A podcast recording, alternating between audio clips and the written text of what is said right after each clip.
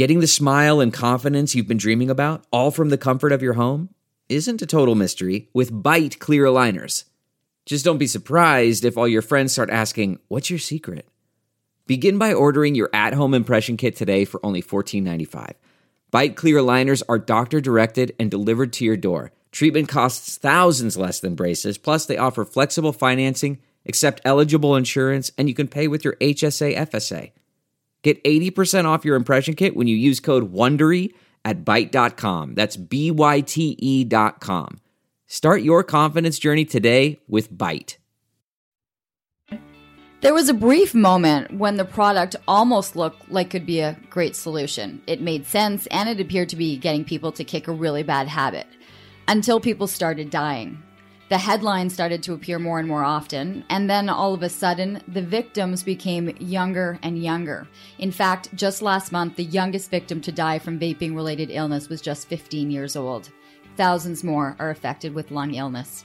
I remember reading a quote by Dr. Andrew Pipe, former chief of the Division of Prevention and Rehabilitation at the University of Ottawa Heart Institute and professor in the Faculty of Medicine Department at the University of Ottawa, in which he stated, Vaping is an issue that's screaming for attention. We're seeing a public health disaster unfolding in front of our eyes. As you can guess, the topic of the podcast today is on vaping, not just for parents or for teens, but for the public at large. And I'm honestly thrilled that this Order of Canada recipient and member of the Canadian Olympic Hall of Fame is joining us today. Now, Dr. Pipe is currently involved in clinical research assessing new approaches to smoking cessation, strategies designed to facilitate exercise adaptation, and novel initiatives to prevent cardiovascular disease. He has addressed audiences in over 30 nations and is frequently consulted on issues related to tobacco use and smoking cessation, drug use in sports, and physical activity and health. So, with that being said, I'd like to welcome you to Living Your Life with Leanne Lang, the podcast brought to you by Extension Marketing. And as always, please look to their website if you're looking for more information about them at extensionmarketing.com. Dr. Pipe, it is a pleasure. Well, it's a delight to be with you. I'm really excited, and this has been a topic I've been wanting to tackle for quite some time. Are you surprised now the amount of dialogue that we have around this subject? Well, sadly, I'm not surprised. Uh, and I say sadly because unfortunately, this epidemic, this crisis, is entirely predictable and in also entirely preventable. Uh, and the fact that uh, uh, Health Canada and uh, others were advised of the need for thoughtful but forceful regulation of vaping devices several years ago and failed to introduce appropriate regulation um, is a cause for great concern. Uh, and so we have substandard public policy surrounding uh, the regulation of these devices. And, uh, you know, it's always intriguing to recognize that the tobacco industry and, and understand that the vaping industry is now the tobacco industry in drag. Uh, that the tobacco industry always manages to escape the same the, the kind of regulation that that thoughtful uh, citizens would think would be appropriate. I mean, you can't you can't introduce to the marketplace a dishwashing soap if there's evidence that some of the ingredients might cause psoriasis in 0.007 percent of the population. It won't happen, and yet the tobacco industry kills 47,000 Canadians a year with products when used exactly as intended. And now, of course, they're seeking to addict a whole new generation of, of young people in order that they can continue to make reap handsome profits uh, at, at, the expense of the lives of, of young people and Canadians. So it's it's kind of maddening. Maddening, absolutely. And you know, I think of what you have done in your career and and the steps that you had made, and it was almost like you're getting people off of the habit of smoking, and then all of a sudden, at this point in your career, you're having this fresh new battle ahead of you. I how it must be there's almost like a sense of devastation or frustration that you know you're able to get past one only to be right almost like brought back to zero again. Yeah you're right. It's it's terribly frustrating. And but i you know i would say i i would i would ask you never again to use the word habit when you talk about vaping or smoking, because um, that unfortunately gets in the way of our of our really under, of understanding and taking the appropriate action. Nicotine is the most addictive drug we have in our community, and when individuals inhale nicotine, they're intra-arterial drug users. We get very excited, understandably, about intravenous drug users. We completely forget that the moment you put something in your lungs, it instantly goes to your heart and then is distributed via the arterial circulation to every tissue and organ of the body. Um, and very, very rapidly, therefore, delivered to the addiction centers of the brain. And it takes exposure to nicotine, to nicotine by inhalation of about 48, 72 hours before you become addicted. Uh, and of course, the tragedy of teenage vaping is that they become addicted very rapidly to nicotine because these devices deliver far more nicotine than do cigarettes. And they deliver nicotine in a very sophisticated way. And so the pathway of, of addiction is established in the brain. And we know from animal and human models that once an individual becomes addicted to nicotine, they're far more likely to become addicted to other drugs should they be exposed to them later in life. So there are a whole constellation of problems that flow uh, from the unfortunate situation that we find ourselves in at the moment. Well, I think for before I think before we were educated, before we started to see the headlines, you know, I remember having discussions around the you know, a dinner table at a dinner party with friends that had teenage kids, you know, and it was more like what flavor you know did they seem to to prefer you know if there was a time when the kids were just saying well it's just it's just flavors. There's no drugs and there's there's nothing in it. It's just flavored. So how did it go from them just thinking they were well they were inhaling in, you know a flavored steam over anything else. Well they were incredibly naive understandably naive given their age and their and, and the fact that they're just learning about these things.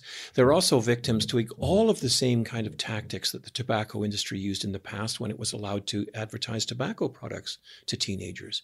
And so we've seen a phenomenal explosion of social media messaging oriented and, and directed distinctly to, to, teenagers that perpetuate some of these kinds of myths. You know, oh, you know, everybody's doing it. These are the trendy sort of things. Uh, there are thousands of these flavoring agents. And by the way, we have no idea the impact of inhaling these flavoring agents on the lungs. But what evidence we have at this point is, is really quite daunting. Um, so, yeah, teenagers, like teenagers everywhere, consider themselves to be immortal, omnipotent. They're never going to die. Nothing can ever happen to them. Get off my case, mom. It's just steam. It's got flavors, um, et cetera, et cetera. And, and of course, now they've been addicted the industry is able to extract large sums of money from, out from them for years to come, and their ability to make independent, free choices, which is also something Teenagers Prize has been taken away from them. So um, the, the same kind of pernicious and pervasive social marketing techniques that were used to uh, market tobacco products been applied to marketing uh, vaping devices. And, and interestingly, you know, you've seen in the last week or so the tobacco industry now come out in in, with full throat and have full page ads in the Citizen and the Toronto Globe and Mail and talking about let's let's deal with facts, not hypocrisy. Vaping is you know so much safer than, and as they recognize that regulation is on its way, hopefully, uh, and so they're going to be doing everything they can to derail or diminish the impact of that regulation. When we first were introduced how long has this product been out? Like how well, because wasn't it originally almost like a way to be able to kick the habit of smoking that this was almost like the, the replace the, the, the, addiction, addiction i right i am not going to use the word habit again kick the addiction. Was it not originally almost the tool that people were using to not well, this was i think smoke? this was this was the intent and certainly people recognize that gee if we can deliver nicotine in a way that is not that is free of the products of combustion. When you burn tobacco, you produce all kinds of combustion products, most many of which are carcinogenic. So we should be able to re, to allow uh, or use these devices in such a way that people can get nicotine without all of these other horrible things, and, and we should be able to may be able to help them stop smoking. and I understand and also appreciate that kind of approach, and I think What's also frustrating for me is the fact that our ability to use these devices for smoking cessation has really been taken away by the lack of regulation of these products. No responsible clinician is going to say, gee, I think here's something that we can use to help you deal with your addiction. I have no idea what's in it. There's no evidence whatsoever to, to attest to the safety of the of the of the substances that have been added to this this product. I have no idea what the concentration of nicotine is the people that sell these products, for the most part, don't know w- what that is. Let's give her a go, eh? I mean, I mean that would be just reckless.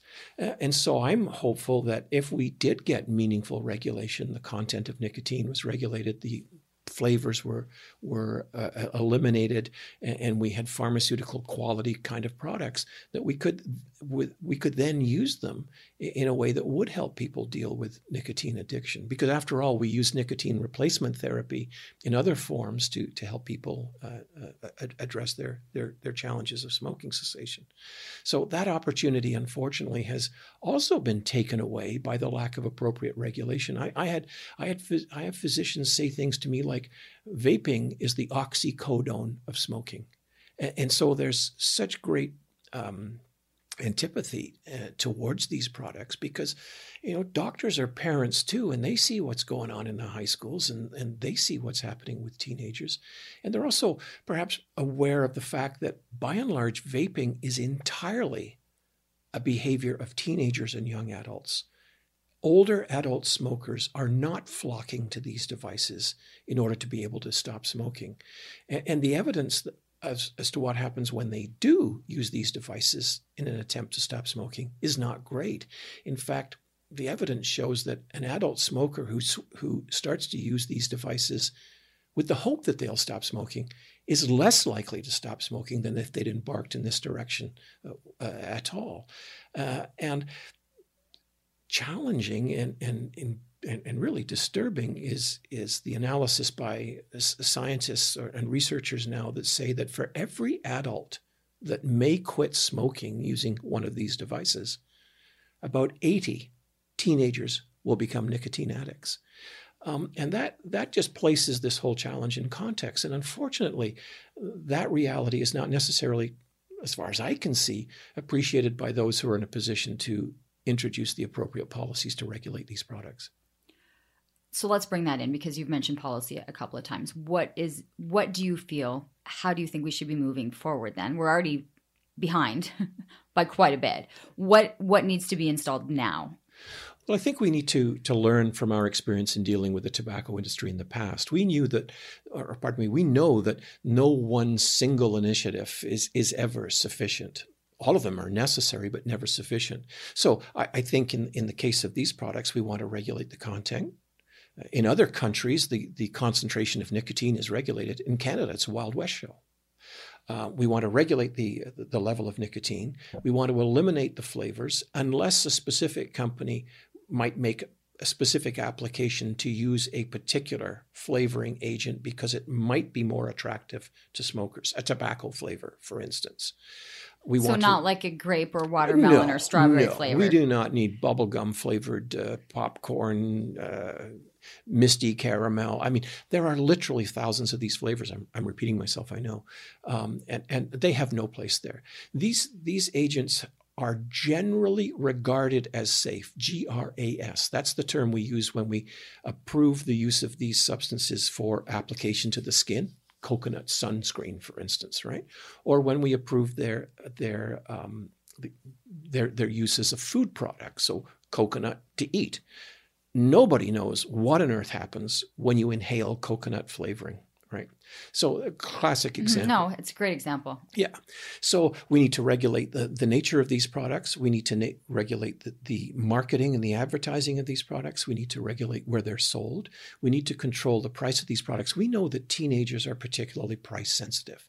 In terms of smoking conventional cigarettes, a 10% apart, rise in the price of cigarettes produces overall about a 4% decline in adult smoking, but an 11, 12, 14% decline in teenage smoking. And Canada, you know, once led the world in reducing the rate of teenage smoking, and that, that occurred as a consequence of, of appropriate pricing strategies. We need also to, to put on a minimum price for these devices because it's a favored tactic of the tobacco companies to lower the price of their particular products in order to make them. Uh, and, of course, they, are making so much money uh, in, in, these areas that they can afford to do that.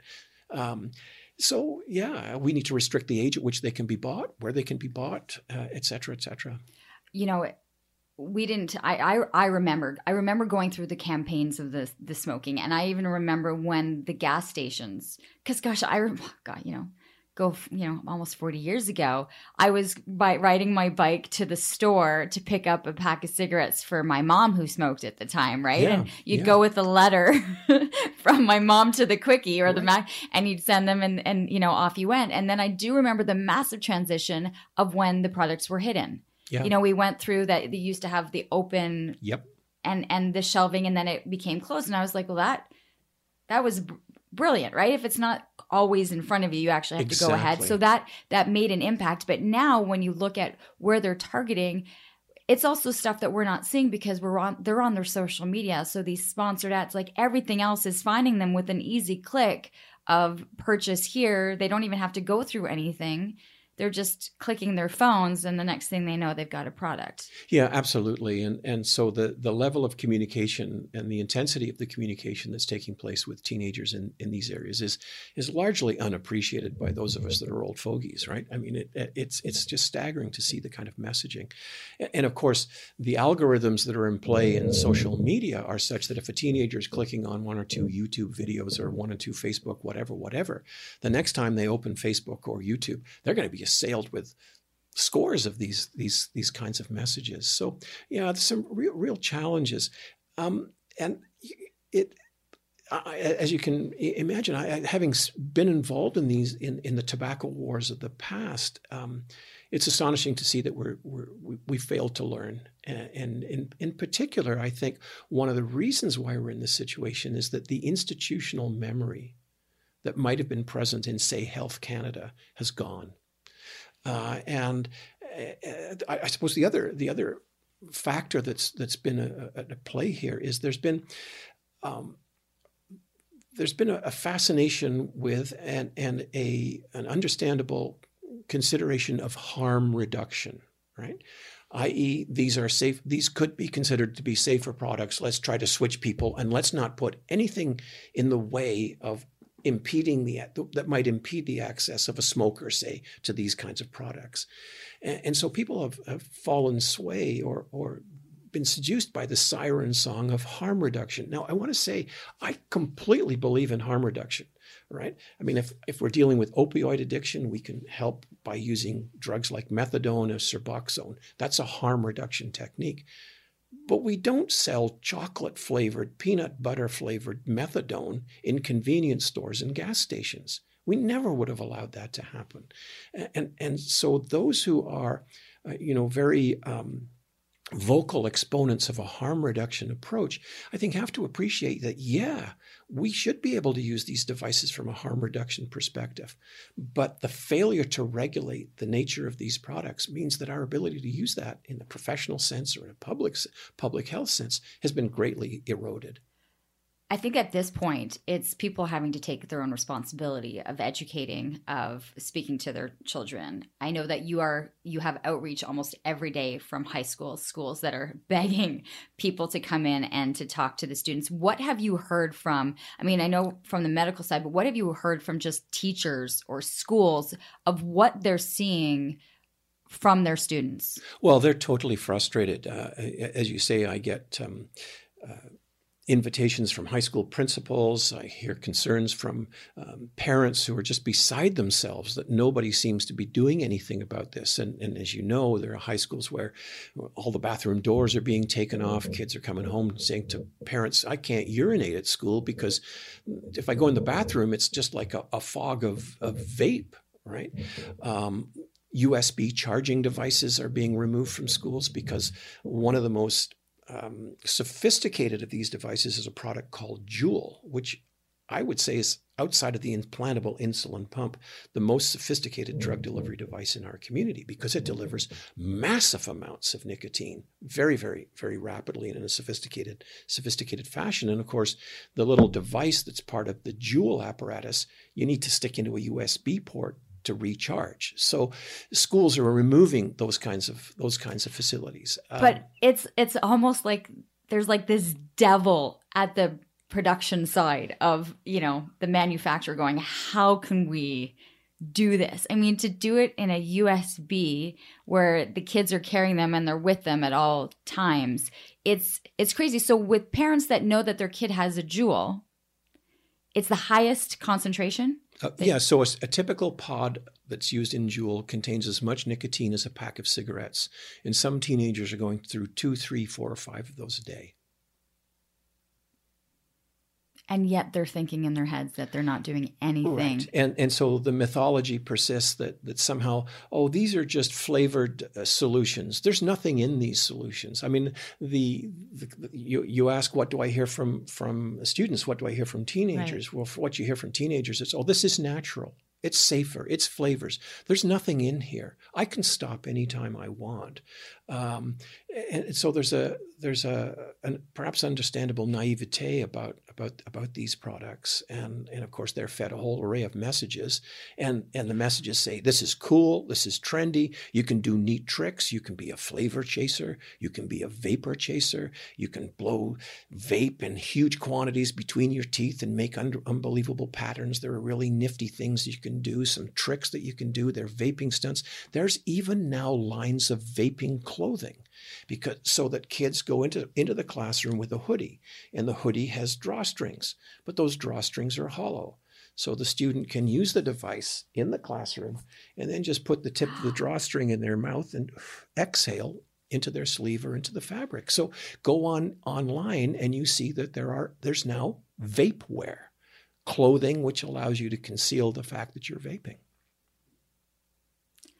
I need to I need to inhale that information for a second right now.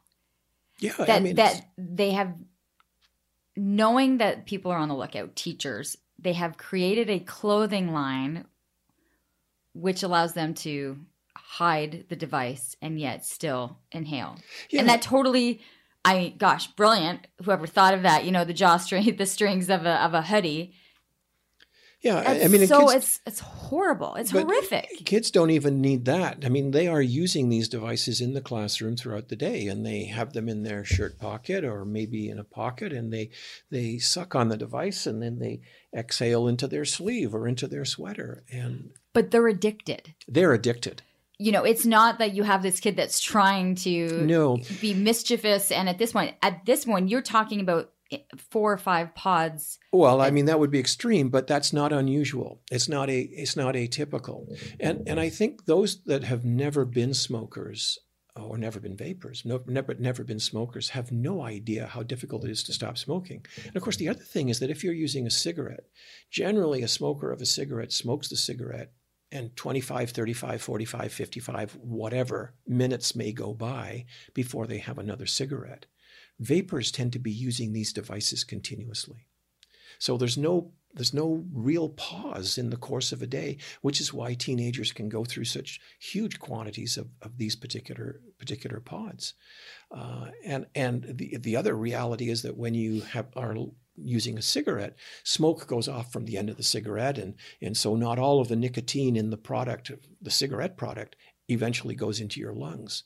When you inhale on a vaping device, the vaping, the vape only goes into your lungs, your airways when you vape, and, and all of it goes mm-hmm. into your lungs and, in your airways. So, uh, uh, you know, another way in which you can you get much more nicotine than would otherwise be the case. Okay, don't mind me as I'm asking these questions because I think I'm I'm thinking of the listeners right now or the parents that are out there. They have their child that are saying it's just flavored.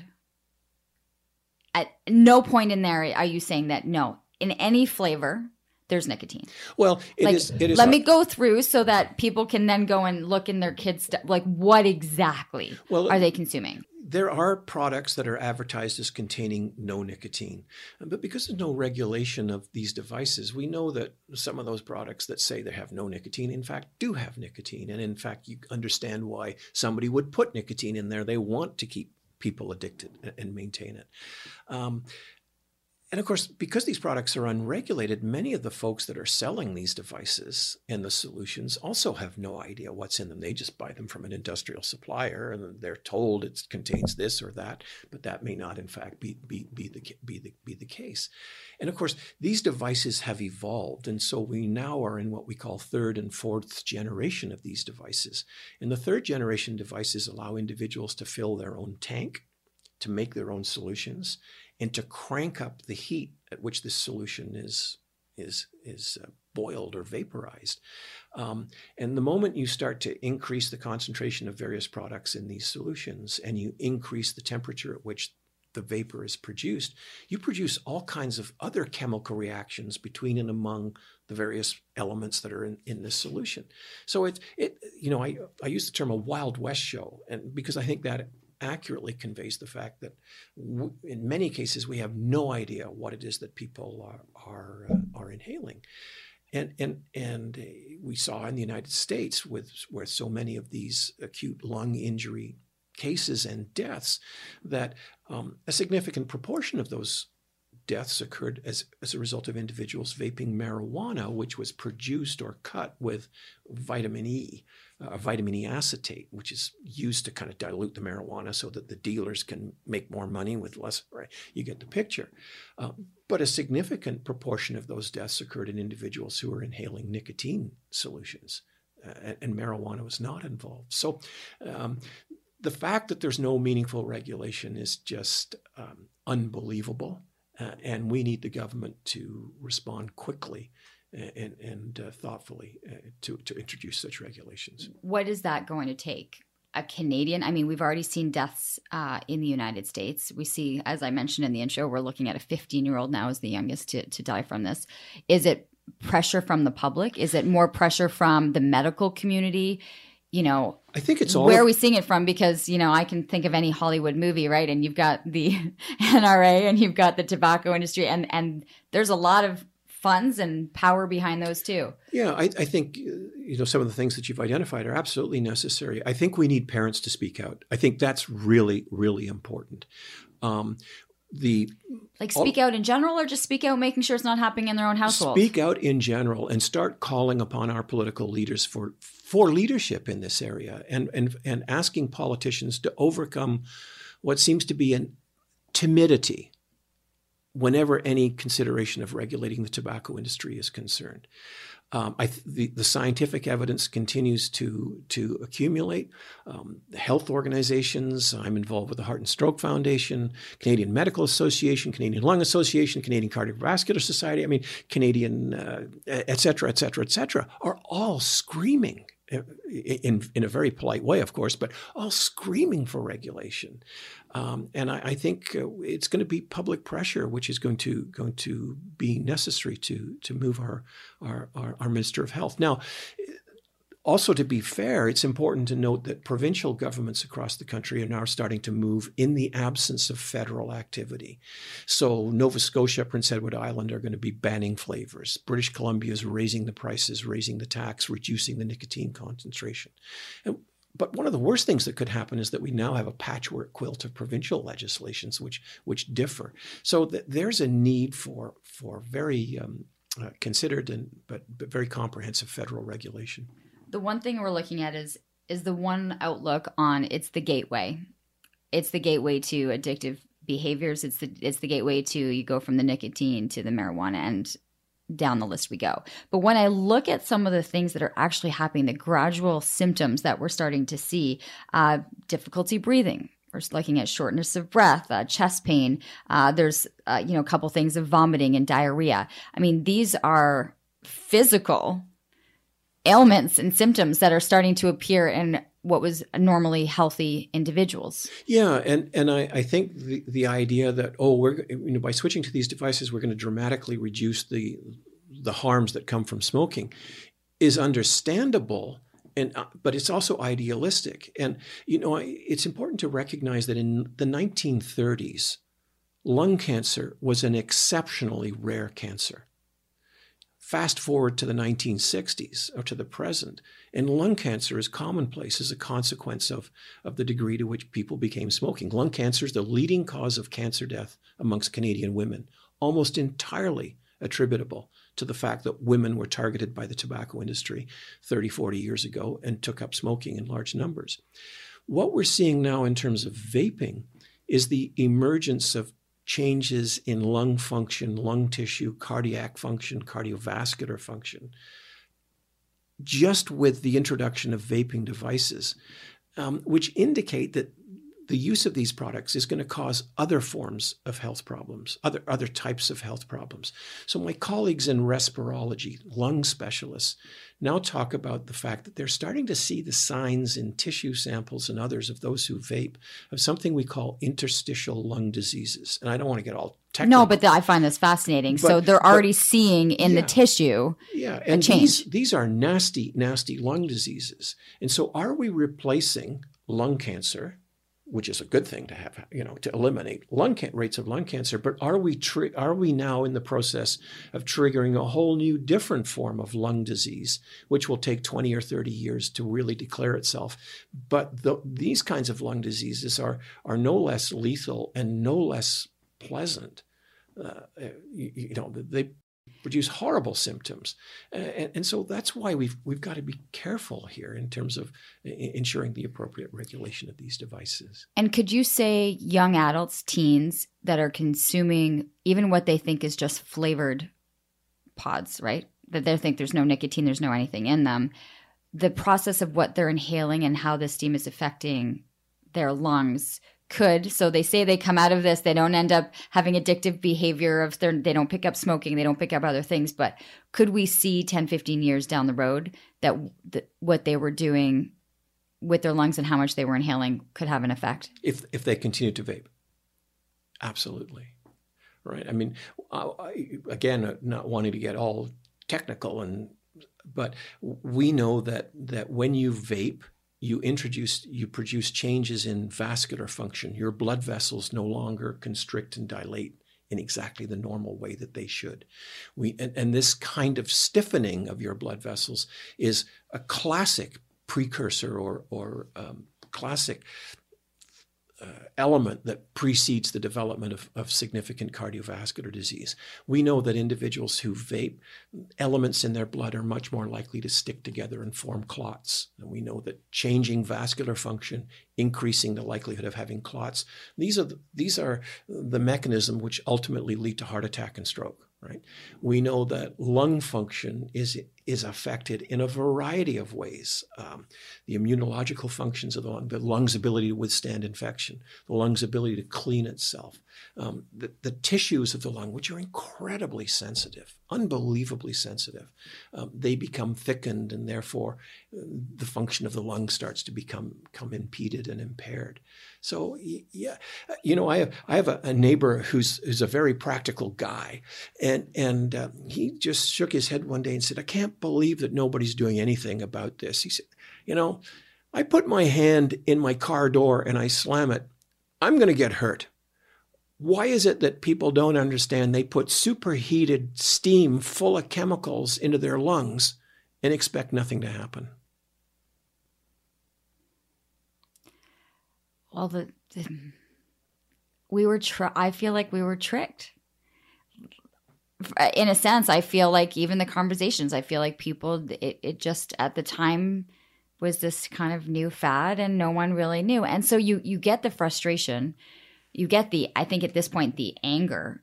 Uh, i think parents okay let me ask you this.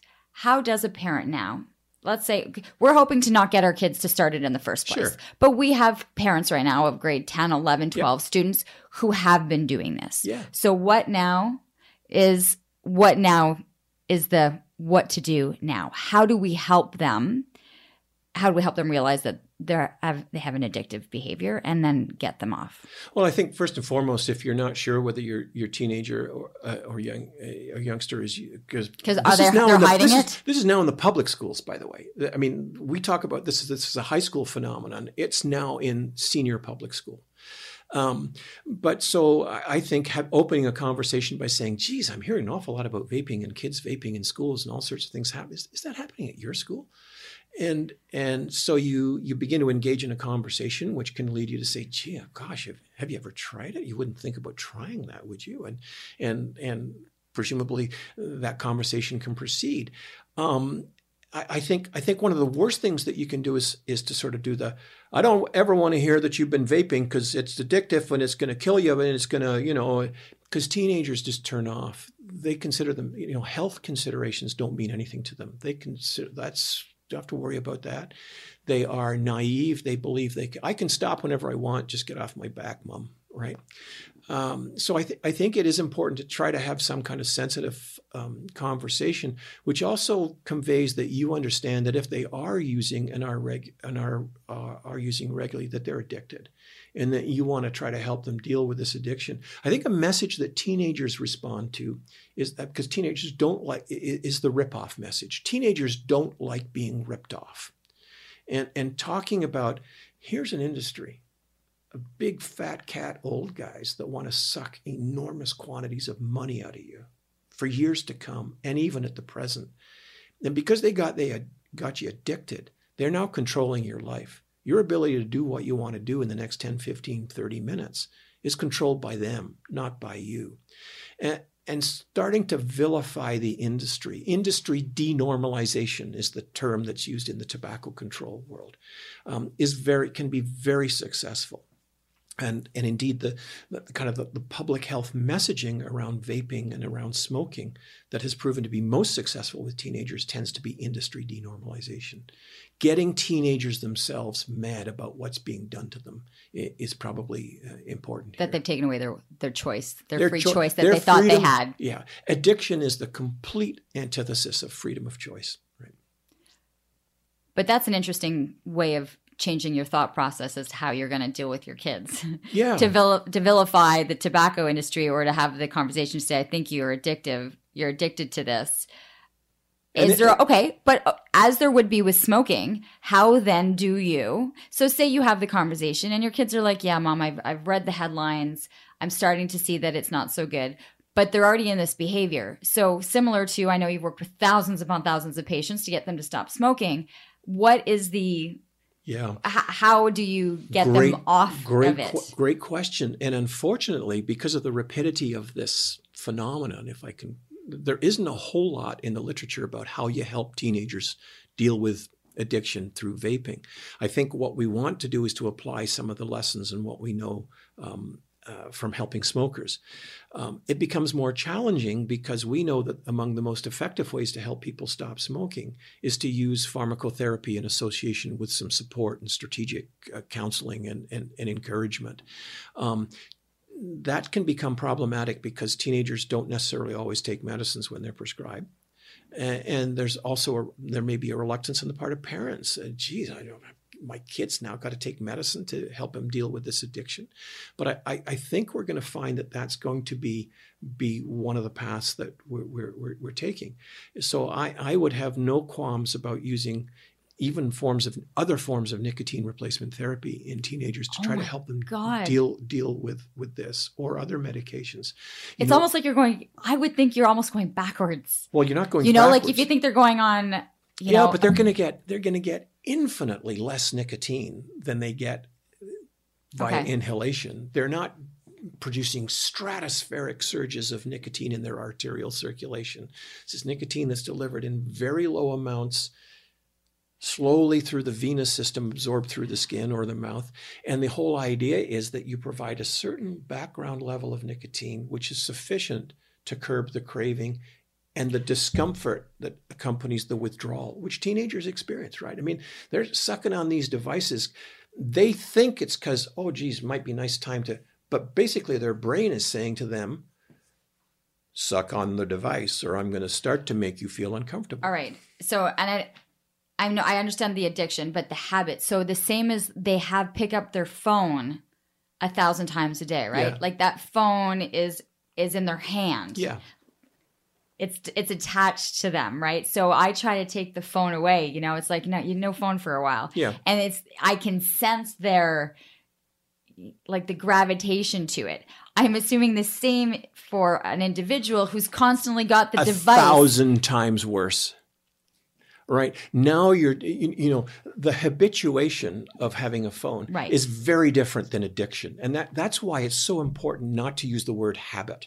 Because a habit is something that yeah we it's part and parcel of a routine and and, and we feel a little bit unusual when when when we we're not able to do that. An addiction is when man in the absence of a drug in your brain your brain starts to go haywire and, and, as a consequence, you feel very, very uncomfortable and and very unpleasant. And until you get that right, you know, you get diarrhea, you get cold sweats, you may become nauseated, you get headaches, you get all of these sorts of things. None of those things are happening if you don't have access to your phone for an hour. Okay, so that I think that's a really good wake up call for parents to think I'm just going to grab their phone. Like if I'm just going to take away their vape, the same as I would take away the phone. It is it is nothing and if There's you no comparison it, whatsoever comparison. to thinking that it's a similar punishment. And if you think you're taking away the vape, let me let me break some news to you. Right, there are those these devices are small, they're e- easily concealed, they're et cetera, et cetera, et cetera. So uh, you may think you got the vape, but um, it's quite likely that somebody who's craving and needing as a result of their addiction, this drug has got other sources and other supplies and other access. Um, you, you, know what's staggering though, because your comment about we're going back to the uh, uh, reminds me that there's now good evidence that many Juul users recognizing the need to get off Juul and finding it incredibly difficult to do so are actually switching to smoking because it's easier to quit smoking than it is to quit juuling. I feel like I could cry for these individuals to to have the feeling that in order to get off the vape, yeah, I'm gonna... I mean, and it's certainly not something I, am not even advising. I mean, no, I, but but but, but, but it, it just allows us to understand the dimensions of the problems that we're facing and the problems that have been unleashed as a result of the failure to regulate these products. And of course, now that the tobacco industry is behind them, uh, you know, Juul is 35% owned by the Philip Morris uh, Tobacco Company, and and the senior executive at Juul is a guy that was parachuted in from Philip Morris. In his whole deal, his whole reputation has been that he's the guy that knows how to ensure that no meaningful regulation of Philip Morris's products ever occur right? So you, you, I mean, I do not. How does how does one become that kind of an individual? Well, I don't know, and and you know, I I, I have a friend who's a, in, in, a business school, in, in, a very well known business school, and I said, you know, we got to start thinking about how we can come into business schools and talk to people who are doing their MBAs and saying. How, in good conscience, can you ever find yourself going to work for a tobacco company? Right?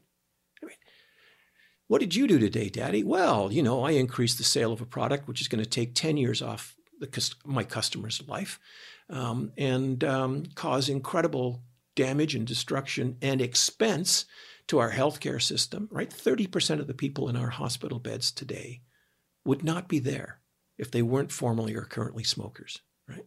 And yet, this is an industry that con- continues to, to escape regulation. And, and they're very tricky, right?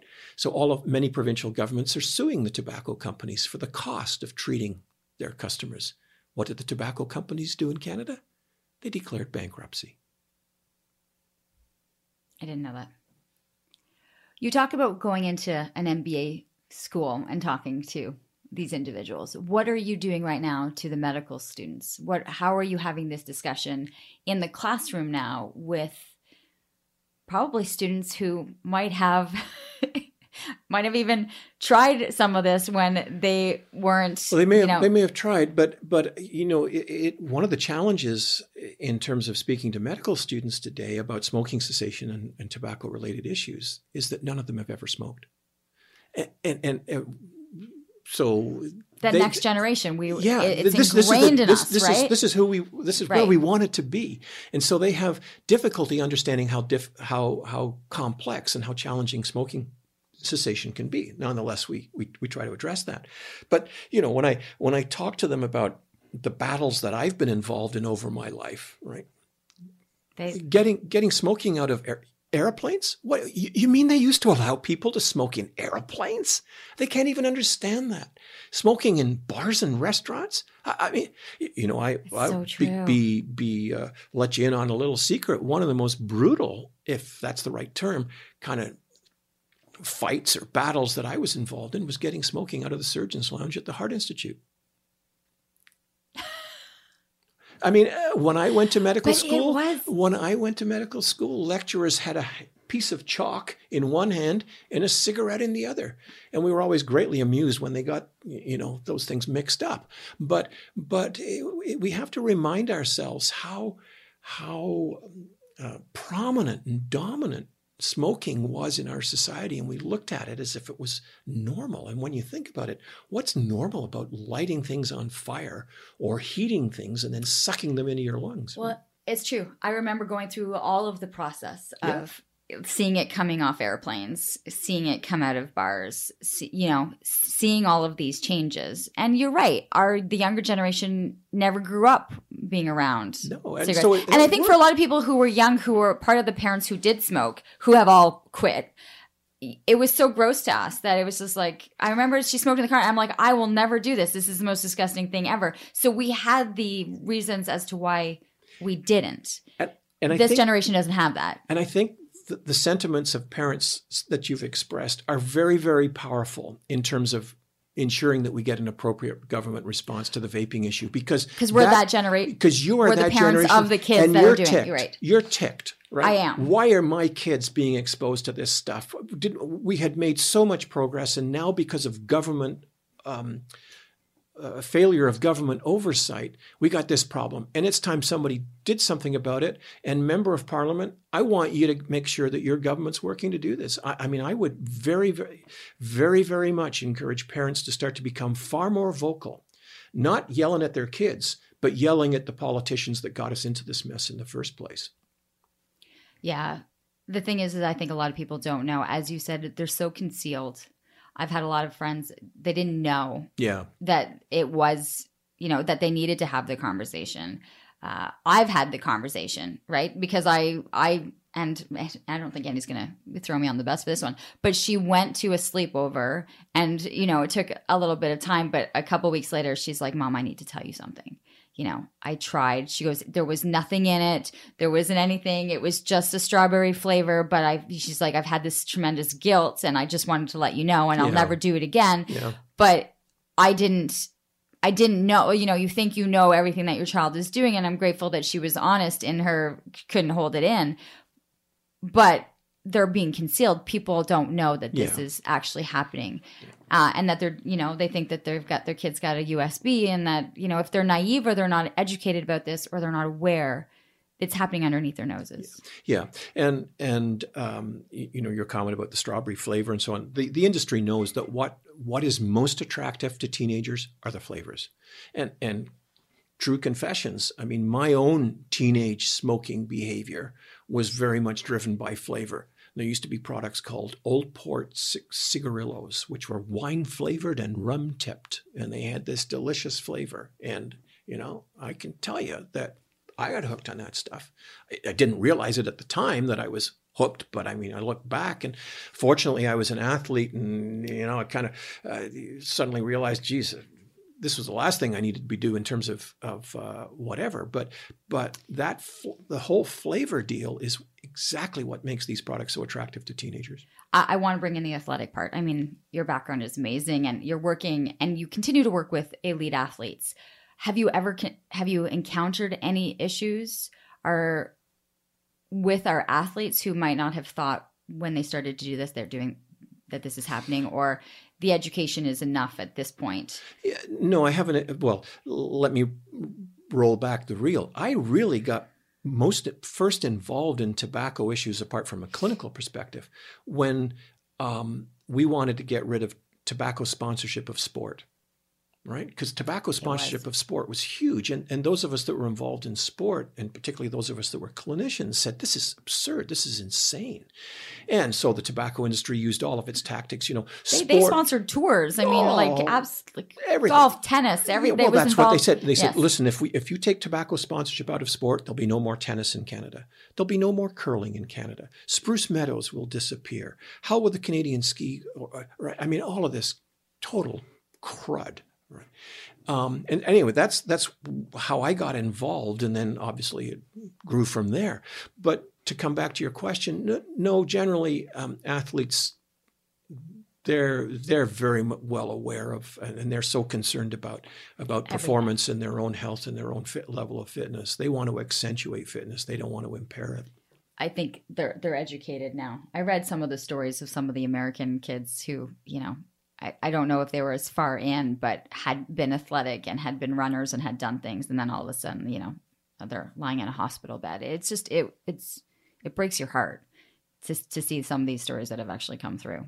So I know that we've got school boards that are putting on information nights. You've got things that are happening. So as much as the information that's coming in, it's the outcry and the public support the public talking to politicians or to getting this aside from just speaking in their own homes? Yeah absolutely. You know a, a, very great german scientist biomedical scientist many many years ago made made an observation which is now legendary. There are two causes of disease. One is pathological the other is political uh, because the failure to introduce appropriate public policy or to have substandard public policy leads to considerable disease. Uh, and to come back to your point, yeah, what's needed now is for um, parents who are concerned to express that concern um, in a straightforward, uh, sustained manner to their local member of parliament, to write letters to the minister of health, to ensure, and, and you know, all of the public polling. I, I saw some stuff from the Angus Reid polls of last week or so. The public is overwhelmingly on side in terms of supporting Absolutely. these kinds of regulations and and which makes the sort of the the inertia or the indifference that that is present in, at the government level all the more frustrating. It's it's just different. You know i remember the smoking section at high school. You had the the goths the kids that were dressed in black uh, and that's who you saw you know the, those who were out in the smoking section. And now you just see not even standing outside doing this, but in no. school bathrooms at every school across the country that that are dealing with this, and in and, dressing rooms between periods in in hockey rinks. And I mean, the the degree to which. Okay, well, so let me ask you this: if if we're so, you're saying it's happening in between periods. Yeah. So these kids who are playing sports. Well, yeah, but you, you I sorry, I misunderstood your question about elite athletes. Right? Okay, okay. Right, so, yeah. but you have kids that are playing high school oh, hockey yeah, that yeah, are that uh, you know they just right they're they're vaping in between. Yeah, they're used, and again because they they need to in the sense that now they're addicted to nicotine, and and so they're yeah Absolutely. You must have a coach scratching their head as they walk in to go. Well, yeah, I do. I mean, and I hear, you know, just as I hear from irate, frustrated high school principals and and high school student parents, I hear from individuals in community sports saying, "What on earth's going on? Why aren't you doing something?" I mean, I I get it's it's hard to me for, to convey to you the ferocity of uh, that. Uh, yesterday, somebody in our staff said we've got this call from so and so, so and so, so and so, who's a parent from somewhere, someplace, and she will not talk to anybody but you. She demands that we allow that we provide. You know, you've got to. This she has called multiple, multiple times, and she wants to know what you are doing, me, uh, about this, and, and I can understand her frustration. So I, you know, yeah, I will be speaking with her, but um, it's it's it's staggering to to see what's happening. I, it, I suppose in some ways it's encouraging that parents are getting um, as as uh, concerned as, as, they, as involved as, as we are yeah. as we are. Well, I, I, think for the parents that I knew who were purchasing these pods at this store have stopped at least the purchase or how are the funding as to how these kids are getting the money to yep. do that but a lot of them have jobs now they're using their money to be able to do yep. that so the villa how did you say it the villainization is that the, is that the word denormalization the right. Vi- no, but to vic- to, vilify, vilify. There we go. Yeah. To vilify the industry. The industry is is to express that that industry is taking away their power, their yeah. choice. And there's one other thing we haven't even talked about. Now go. Yeah. So in terms of Juul, for instance, mm-hmm. these little devices, they're electronic. And so when they're used up, you've got an electronic device containing a pesticide. Now you've got an environmental issue. And because these devices are sort of shiny and small and glittery, they're also attractive to children. So now one is hearing reports of children who are collecting these things, picking them up in the school, eh, you know, kids as, as young as seven or eight. Uh, and, and so there's an environmental issue to say nothing of a risk of poisoning because kids put things in their mouths. Um, so there are, there are all there are so many dimensions to this issue that one and this came as a revelation to me in the last three or four weeks as as I learned more about about this kind of challenge. So there are dimensions to this issue that do you walk into the office that day and kind of say i've got enough on my plate as i'm trying to battle health policy health canada government politicians my patients that are i'm still trying to be able to you know quit smoking and do all this and then all of a sudden you get a piece of paper on your desk that says hey by the way dr pipe we've now got this issue and kids small kids are are inhale like they're putting it in their mouth. like do you kind of just put your like toss your hands up and like pull your hair out? Well, it's I certainly I certainly pull my hair out, and and yeah, it it. I use the word infuriating, and I use that deliberately. I mean, I don't. There aren't flames coming out my ears, but but it it is. There's a phrase from the '60s, right? That if you're not part of the solution, you're part of the problem. And I always remind, you know, I always remind myself that unless you're working to kind of address this, you can't, you can't be indifferent. You can't be silent. Uh, you can't be, can't, you, you, can't just sort of throw up your hands and say, "Oh God, what you know." Um, you know, I'm obviously my professional orientation is to the health of my patients and the health of my community, and and and and therefore one wants to speak out and try to be as constructive as possible in terms of addressing challenges which affect the health of my patients or my community. And this is an enormous one. Because I'm looking at the time and I have to go, I want to just give uh, parents that a one final checklist as to how they can kind of go. Let's have the conversation. Is it talking with their your family doctor? Is it where's where are they going to to be able to aid at least start within the family where what is their checklist of things and how do they move forward? Well, I think having a sensitive kind of um, conversation, conversation, with a teenager, um, and that can be a challenge in and of itself, right? Um, uh, but but also emphasizing that you understand that this is addictive uh, and and that addiction can be very difficult to to to um, to address um, seeking some help from a family physician or a local public health unit who have smoking cessation programs and so on, uh, reaching out to, to those individuals, getting some advice, um, and being prepared to to recognize that that treatment in the classic sense might be necessary to help individuals deal with this this addiction. Um, at, at, the same time that you're having that conversation, I think it's also important to be having conversations with others, particularly members of parliament, members of the provincial legislature, dropping a note to the Minister of Health, um, asking for the kind of regulation which we know is is going to be necessary to address this issue.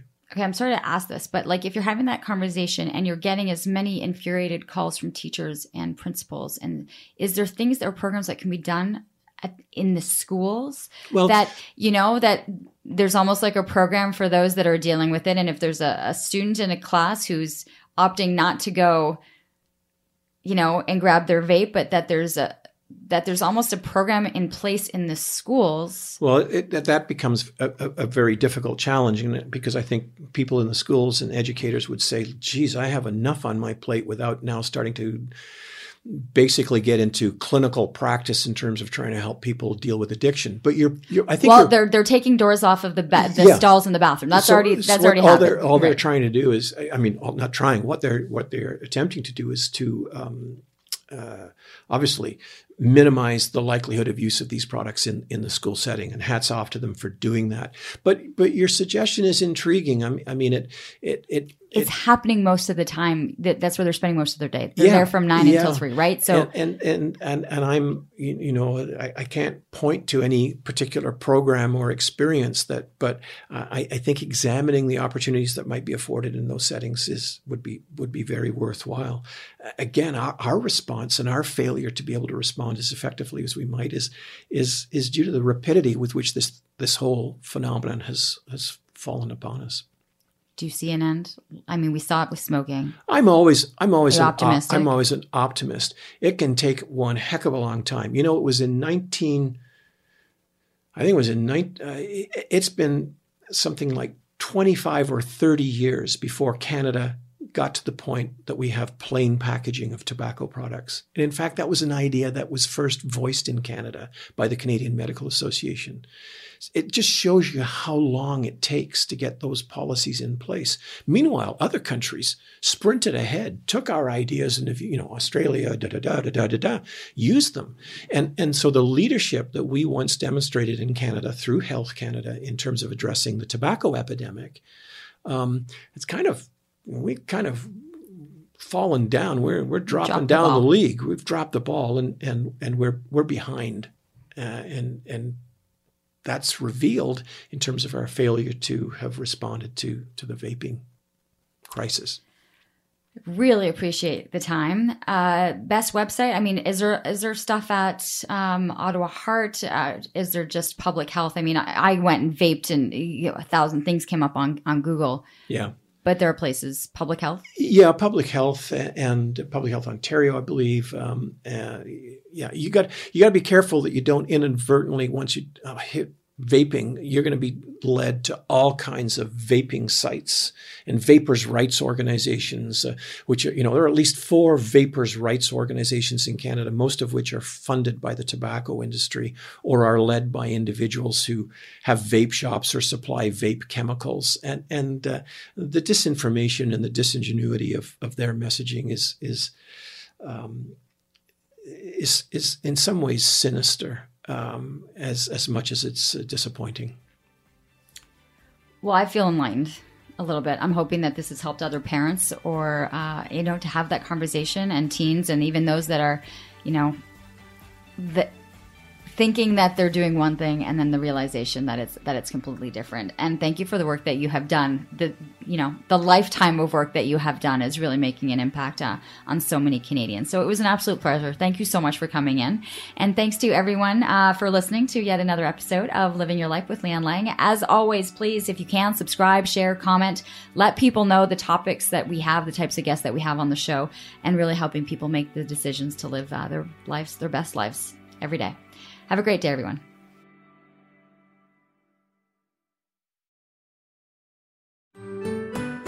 I'm Andrea Askowitz. And I'm Allison Langer. And we are the hosts of Writing Class Radio, a podcast, but we are so much more. We have writing classes. So if you are looking for live online classes where you can join a community, write to a prompt, get feedback, and get better, check out all our classes at And listen to our podcast wherever you get your podcasts and at writingclassradio.com.